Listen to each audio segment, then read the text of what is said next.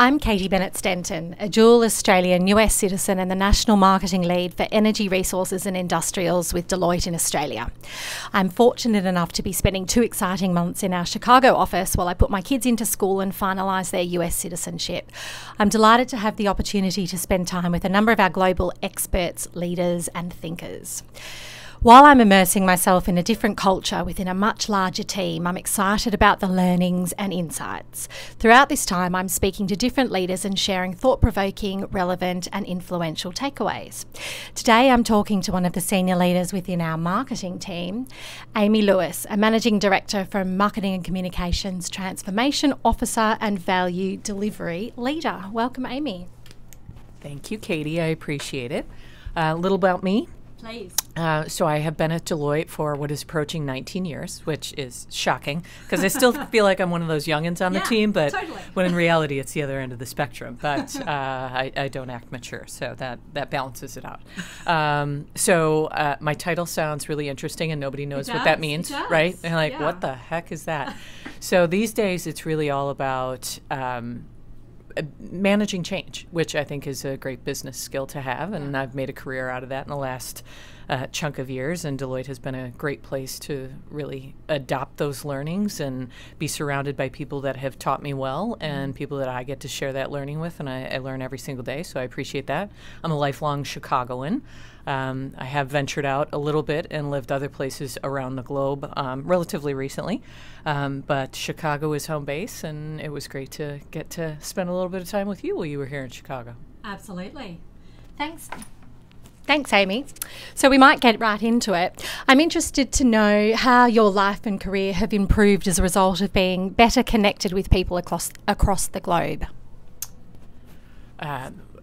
Huge question, and I would be so interested to hear how the various different people you've talked to answer that question, because for me it's been monumental. I have traveled my whole life. My parents are actually Irish immigrants. So I have traveled, but I didn't do interesting kind of travel. You know, when I was really independent and on my own, I visited the Caribbean. I went to Mexico. I sat on a lot of lounge chairs. I had a nice time and a nice vacation schedule. Yeah. But I didn't do interesting travel that I think really made me smarter, and until I was about 30. And then I just got the bug for it. And it made me realize that the world is a very big, but yet a very small place. We are more similar than we are different. And I think it just made me a much smarter person, a more tolerant person, a more empathetic person. It educated me wholly on, the perspectives or perceptions of American culture, as well as learning about other cultures around the globe. So it was fantastic for me. So it gave me the bug at 30, and I haven't stopped. It even inspired me to take and say yes to an expat assignment that came in my path with very little warning and very little planning.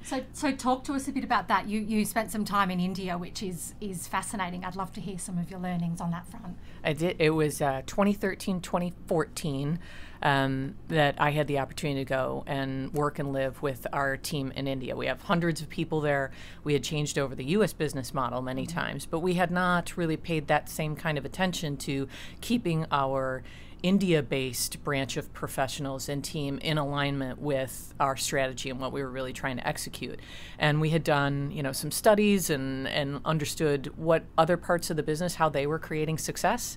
And so we did that study and realized that we needed to embed a professional was really the recommendation. We needed to create closer connections between our professionals and the business so people really had the understanding of what we were trying to achieve. And so lo and behold, the opportunity came for me to go and live with the team. And I had been really anxious to travel there and have a short stay, like 3 weeks, 3 months. But lo and behold, it ended up being a year and a half. And it was fantastic. It was I was both excited as well as I knew there were going to be some challenges to that. I was doing it on my own, so that's not an easy thing to do. I, look, very different from most of the people I was going to interact with, but I thought that'd be a fabulous learning. On the personal side, being alone for a year and a half, alone, quote unquote, I knew that'd be a challenge for me because I'm fed by people. My dad wasn't in the best health at the time, so it was really hard to decide if that was a good idea to leave. It felt selfish. Yeah. But then, I was reminded when I shared this opportunity with my folks that they were Irish immigrants and they left home when they were, in their young 20s and, picked up from Ireland and took off, and they were great adventurers at the heart. So once I had the blessing there, I felt better about taking the opportunity, and it, I said yes, I couldn't resist, and it ended up being a magnificent learning experience that I hope has made me smarter and continues my great lust and love for travel and the passion of sharing that with other people. I love it, Amy, and I'd love to, we could easily spend several hours talking about some of the stuff that you did on that front, I bet.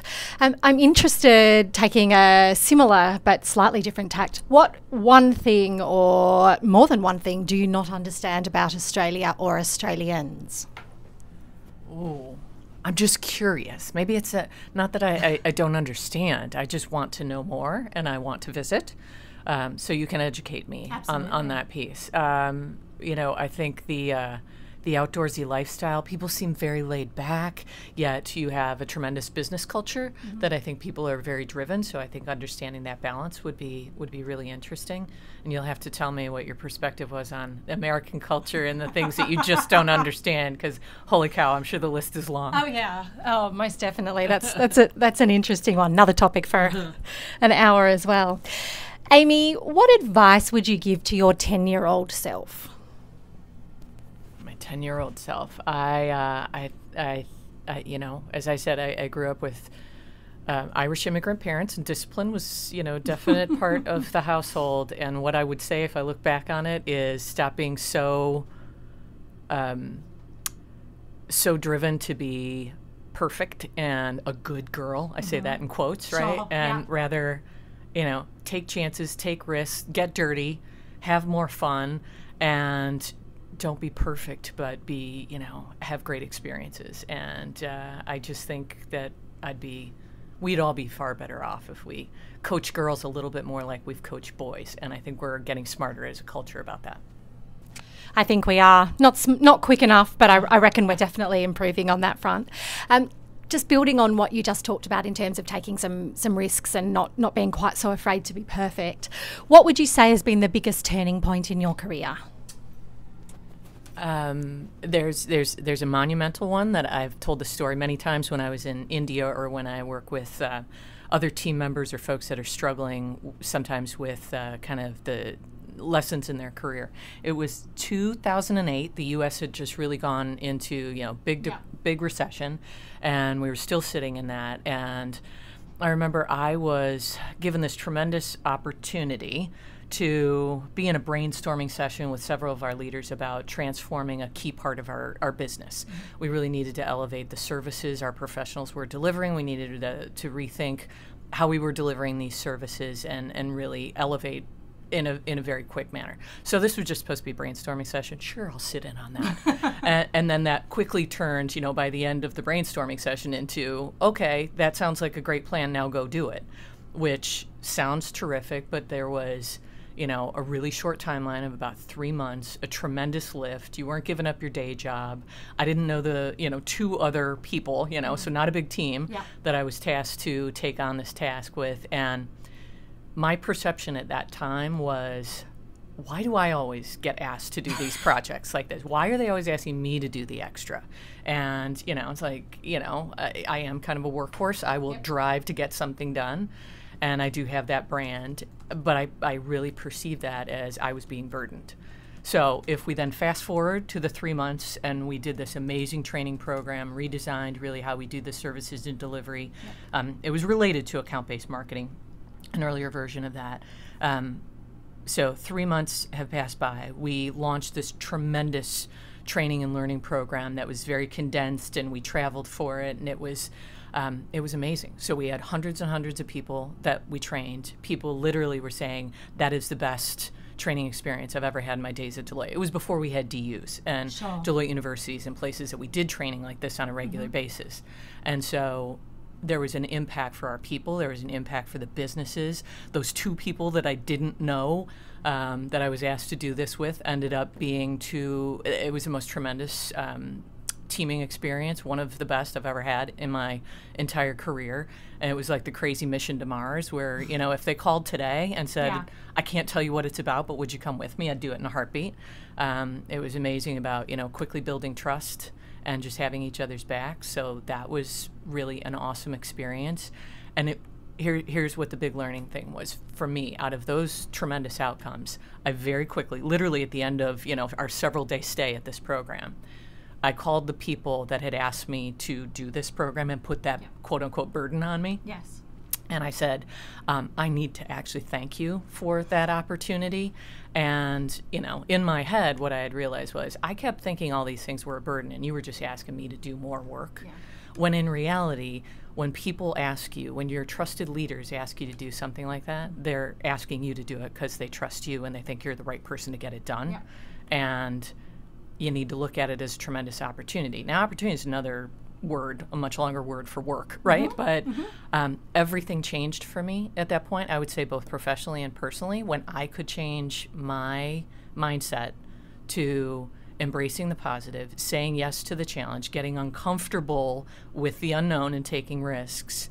It ended up just being tremendous for me. And my career opportunities opened up left and right, actually, after that. And it just completely changed who I am as a person, that I now have, you know, can give a whole speech on say yes to the opportunity, say yes to everything. Okay. And then you work out how to do it after that. Figure it out. I love that story. I love it. Amy, what might people not know about you? That's a hard one for me. I don't think I'm that mysterious, and I really, sadly, don't really have any, you know, amazing creative talents. Our professionals in India are very creative and very talented and very driven towards the arts. And when I came there, they, you know, really yeah. wanted to know me, and they had said, you know, so what is your special gift? And I was like, oh God, like I'm good at my job. They were not satisfied with that answer, and I had no dance or singing skills to be known of. Maybe something that people wouldn't know on the surface is that I'm actually a softie. Don't tell anyone. Okay. Just between us. Yeah, you know, yeah. it maybe doesn't always come across that uh-huh. way on the initial blush, but I'm a softie. Yeah. And do you get the opportunity to use a little bit of that in your day job, or is it a little more hard-nosed and professional at Deloitte? I think it ends up being a great balance of both. And I think in this culture, what we've gotten better and better about in the culture of Deloitte, I mean, is, you know, we call it the culture of courage these days, which is, you know, really supporting our people and developing our talent. That doesn't mean always telling people just the nice stuff. Mm-hmm. It is giving people, being invested in people and telling them the good and honest story. What are you great at? Let's recognize that and not make people feel like that's a great mystery. Recognize amazing contributions, but also don't be afraid to shy away from giving people developmental feedback, telling them really when something isn't going well, and giving them the opportunity to get the train back on the tracks, mm-hmm. so to speak. So I think the fact that I care about people is maybe I should say, you know, is in that softy context. But, you know, we are all held to very high expectations around here. So I love to give people the opportunity, and to have the opportunity myself to deliver on that. Mm-hmm. But I think we have to foster those relationships, the trust and the development in that. So maybe I get to use that in some way, shape and form. Yeah. I like that, and I mean, if I think about my personal situation at the moment, you know, that principle of empower and trust from the firm has meant that I have been trusted to do my day job mm-hmm. while all of my colleagues are in bed asleep. Mm-hmm. And, you know, I'm not sitting in an office with anybody I report to or any of my key stakeholders, but the fact that I've been in a position where I have been permitted and encouraged to do that is, hand on heart, one of the best things in my life. Absolutely. And you know, how many organizations would readily agree that a person can go off and do that? And I think you're the perfect example of something that we're trying to be better and better about. And on the business parts of Deloitte, not the enabling areas, I think they've embraced mobility options earlier than we have. And now we're getting creative to say, why couldn't we do more of that? And as we are really trying to be more of a, yeah, we will always be a member firm environment, but the fact that we want to be better globally connected really means that we can have shared campaigns. We can have people that could have opportunities to go and work in a different member firm for periods of time. Or if you have a really creative opportunity, or, you know, even some folks, I have somebody on my team that whose spouse is going to be on an expat assignment. Well, we don't want to lose great talent. Couldn't we come up with something creative to have that professional be able to stay in the world of Deloitte? Well, you know, parts of her family also need to, you know, address their professional goals. So I think we're just getting more creative about that. And you're a great example that I think a lot of people are going to be saying, hey, I would like to try this out. And don't be surprised when a lot of Americans are knocking on the door of the Australian firm and saying, can I come for 3 months? I would love to work with you guys. Absolutely. Well, and I can name 3 or 4 people who are, make that 5, who are seriously considering that. I think one of my favourite stories on that front, and, you know, indeed talking to my kids just about them experiencing this different culture and the world of Deloitte, you know, they've been a little grumbly at night sometimes when, you know, they've gone to bed because I need to jump on calls with people for 2 or 3 hours. But earlier in our trip, we spent some time in California and had a couple of dinners, in fact, with a colleague of mine who had done the equivalent role as me in Canada and then had moved to the Bay Area. And, you know, I was talking to them about the fact that Carmen and I had been working together for nearly 5 years. We know each other's half marathon times and, you know, favourite wines and lots of foods and good friends, and they couldn't quite get their heads around the fact that we hadn't met. My 7-year-old son said to me, now, Mummy, are you sure it's safe that to go and meet somebody that you've met online? I love that. That's excellent. Yeah, it's kind of ridiculous, but, you know, this notion that you have very strong relationships with people who you mightn't necessarily have met is a really interesting thing.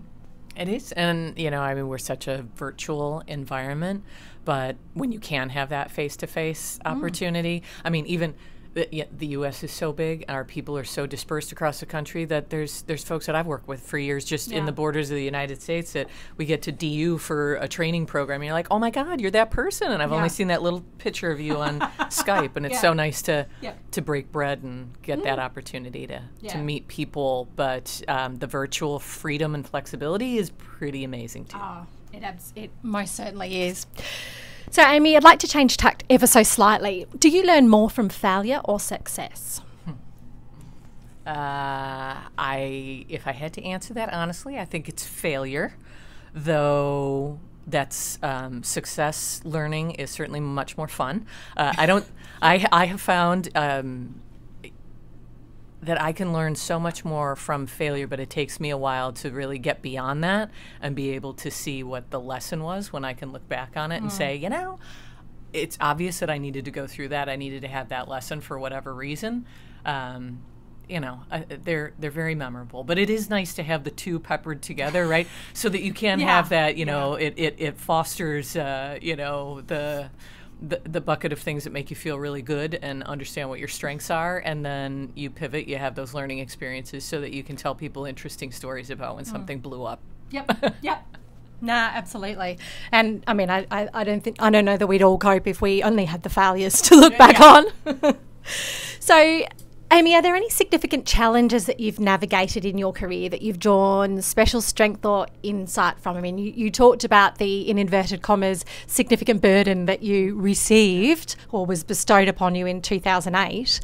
But are there other elements that you draw on or talk to on that front? You know, I think it's very related to that story because to me that was such a monumental moment and such a mind shift for me. I would put it in the context of this. So the person I was pre-2008, you know, I worked hard. I had good degrees of success, but maybe not as much as I had wanted, right? Because I'm an assertive person. I measure myself by success and how far I'm getting, and I wanted different roles and to move up the ladder, and, you know, certainly didn't get all of those promotions or roles that I had gone for, you know, and you sit back and I would question, you know, yeah. basically, why are they not seeing my yeah. greatness, yeah. you know? And I think that that learning for me and that time in 2008 where I really changed my perception and what I was leading with. I stopped putting myself as a number one in the way that I reasoned and thought about things. Not to say that, you know, we're not all, you know, individuals that are motivated by, is this going to be a good thing for me, right? Of course yeah. that's there. But I stopped leading all of my decisions with, you know, what's in this for me, sure. first and foremost. Yeah. And rather, I focused on, can I do good work in an area where there is a need, and it's going to help the firm, it's going to help clients, it's going to help our people. And lo and behold, when I just led with that, all of the gravy, the frosting, the good stuff, and the opportunities, career opportunities, and all of that just started to come my way and fall in my lap.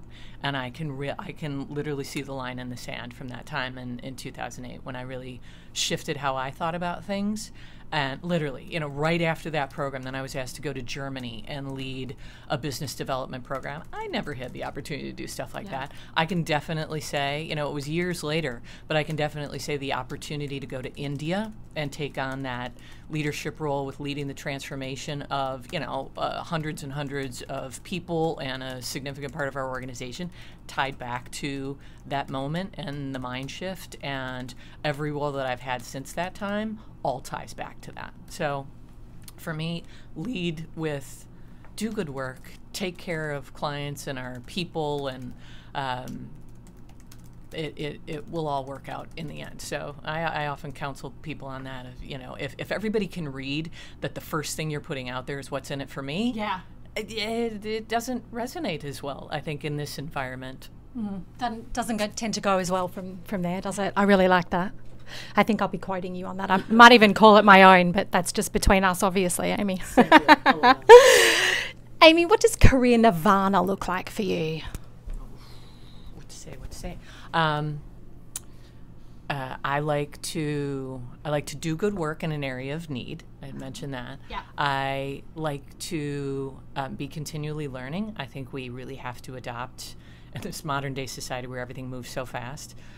You have to have the appetite to be a lifelong learner, and it's one of the best things I think about Deloitte is yeah. we're so focused on learning and development and making so many opportunities available, you know, whether it be training programs or projects. So I love that lifelong learning component, and mm-hmm. I think you have to foster that for other people then as well. I think you have to take other people on the journey, and I also love to be surrounded by people that I can learn from. As well as, you know, them being able to share hopefully some of that learning with other people. And hey, I'm a realist, you know, cash counts, you know, I mean, yeah. career nirvana is I like to be well compensated for that hard work that I'm willing to put out there. So sure. I'll be a realist about just naming that. I like it. Realism is good. Now let's change tack and have a little bit even more fun, if that's possible, than we've been having already. What's your favourite song and why? Brutal to name just one. I can probably name genres of music that I don't like, and then the mass. Work back, that's fine. Yeah, scat jazz and frenetic jazz just makes me nervous. yeah. A nice jazz club and Harry Connick singing to me, lovely. But other frenetic kind, I can't handle. But I'm a huge music lover. I love mm-hmm. to go to concerts and, you know, music festivals, and you know, it takes up a lot of my weekends. But I think music to me is all about the memories, and you can associate that yeah. with, you know, what you were doing at that time. Mm-hmm. And so one of my current faves would probably be LCD Soundsystem. The song is All My Friends, because okay. it is just like the anthem yep. for a very robust friend group that I have the benefit of having. And, you know, I mean, it's dance party, it's fun, it's, you know, great driving music, it's all those things. But it's, you know, it's played at every party that we have. So okay. it's just one of those things that's great memories. It comes on and everybody's like, oh, and then you dance, you know, so it's great. Yeah, I like it. Do you play any instruments? No, as I had mentioned earlier, there is really no musical or creative talent, sadly. So, you know, practically tone deaf. Doesn't stop me from singing in the car, though. Oh, good. You know, I am surrounded. I have an appreciation for music, but no talent to play it of my own, I will say. It's important to appreciate the talents of others, as you've talked about through this discussion we've been having. If you could invite 3 guests to dinner, they could be living or not, who would they be? I would like to have multiple dinner parties like that, right? That, you know, you want that whole, you know, what's my cluster of 3? Yeah. So I think I'm feeling nostalgic when you say that. So my dad has since passed, so I would definitely have dad at the table. And I think I would have my grandmother, who was on my mom's side, my Grandma Kavanaugh, because she came to this country when my mother was going back to work. I was 6 years old and I was going into kindergarten, so the first year of school. And so she came and stayed for a year and took care of me. Well, you know, then mom could go back to school. And she was a very kind of upper crusty, proper Irish lady, and I mean the term lady absolutely, but she was so cool. This will describe who she is. So we of course went to every Holy Day of Obligation and every Sunday Mass. Her favorite thing to do was come home from Sunday Mass and have a can of Guinness and watch wrestling. So she was cool. So it'd be Dad, Grandma Kavanaugh, and if I had to add one other in there, I think a person that would just be fascinating and Grandma would probably like a lot would be Anthony Bourdain. Oh, you know, yeah. Awesome stories. Would he be cooking for you too? And he would be cooking. Oh. And he would be cooking. I mean, maybe we'd just have somebody else cook and we'd eat. Because I think maybe he's better at that. He was a great writer and storyteller. Yeah. I'm not really sure how great of a cook he was. So, but I think, man, those stories would be epic. Oh. So I think they'd be a fun combo. I love it. Want to come to dinner? Yeah. Can I be there too? Absolutely. Had Grandma Kavanaugh been out of Ireland before? Yes, she had traveled and then was living in London for many years. I think that might have been her first trip to America though, and then she stayed with us for the year, and I think just loved it, you know. Sounds like a gutsy lady. Oh, she was. I like it. Amy, what's the best piece of business advice you've been giving? I wonder whether you've already covered that with the focus less on yourself, but and more on the opportunities and what else can come, but I don't want to put words in your mouth. It's a good one, but I would probably there's probably 2 that I think resonate and everyone should absorb, and that was listen more, speak less. Yes, I think is monumental, and that works in personal life really well as also. Yeah. And another one that I can still struggle with this one, but I think it's big is get comfortable with silence. Because you can really use that time. It's with your people, it's with clients, and, you know, it goes along with the say less, listen more. But using silence and not having to fill the gap is quite something. And not easy. I am not good at leaving silence. It feels like it is my obligation to simply fill it. Yeah, I find that really difficult. Yeah, absolutely. We've had a number of really interesting nuggets through our conversation, Amy, but do you have any career advice for our listeners out there in addition to what you've already shared? I think it's probably just maybe reiterating some of those themes, you know, do good work, take risks, take other people on the journey with you, keep learning, and have fun along the way, I think would be really important. And another is don't be afraid to ask for help, because that's not actually something that depicts that you are needy or flawed, but that was a really hard lesson for me to learn. That doesn't mean that you're weak. It actually means that you're smart to ask for help in the right places and the right times. Yeah.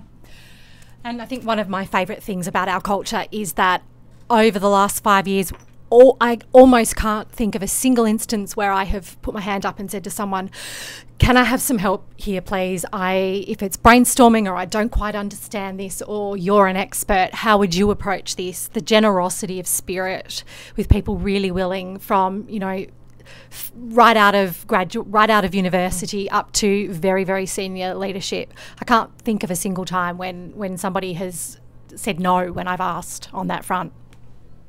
I think it's one of the best things about Deloitte. I call it the pay it forward model, in that, you know, people brought you up and along on the journey, and you are obligated, that's part of your responsibility, to help others along on that journey. And I just think it's also, it is fun, it feels good, and it was uncomfortable for me, though, when I had to learn that, because that is not how I'm naturally wired, and I had to both ask for help as well as then realize how beneficial that was for me and how I wanted to make that experience then for other people. Sure. And it is, I think, truly one of the greatest things about the Deloitte culture that we have. Absolutely. Amy, I have just one more question. You said earlier, I'm fed by people, and that resonated so strongly with me. I get a huge amount of my energy from sitting with people, from brainstorming, from working in a team, and from collaborating. And I just wonder if you could just talk a little bit more about that, please, because again, I think that's another quote that I'll be stealing as one of my own. It really resonates. I'd just love to hear a little bit more about your thoughts on that front. You know, I arc to being an extrovert, but I can honestly say the older that I get, the more of the introvert comes out. But I think I'm more cognizant of the fact I need to refuel by being quiet and having some alone time. But I can get very insular on that, so it's having a wonderful balance. And I think the place where I have the most fun, the most enjoyment, both from learning and receiving it as well as giving it, is when working with a team or at least one other individual, and you just have this opportunity to group think, brainstorm, turn out great work, not be so set in your own mindset. I'm a pioneer in our Deloitte language. A pioneer and then driver and integrator comes in on those two. So, you know, I when I lead big teams, I'm definitely sitting in that innovator or integrator camp, that you got to take people on the journey. And the last few jobs that I've had have really been all about transformation and change management. So you have to take people on that journey, and so it's really fun. So in order to do that, you have to be with them and understand what makes them tick, and it just kind of feeds my soul as well. Do I get to ask you one question? Yeah, sure. So I really want to understand that thing that you would say, I do not understand this crazy thing about Americans or American culture. What is that thing that you would say? Oh. What in the world? There's probably many. Oh, there probably are many.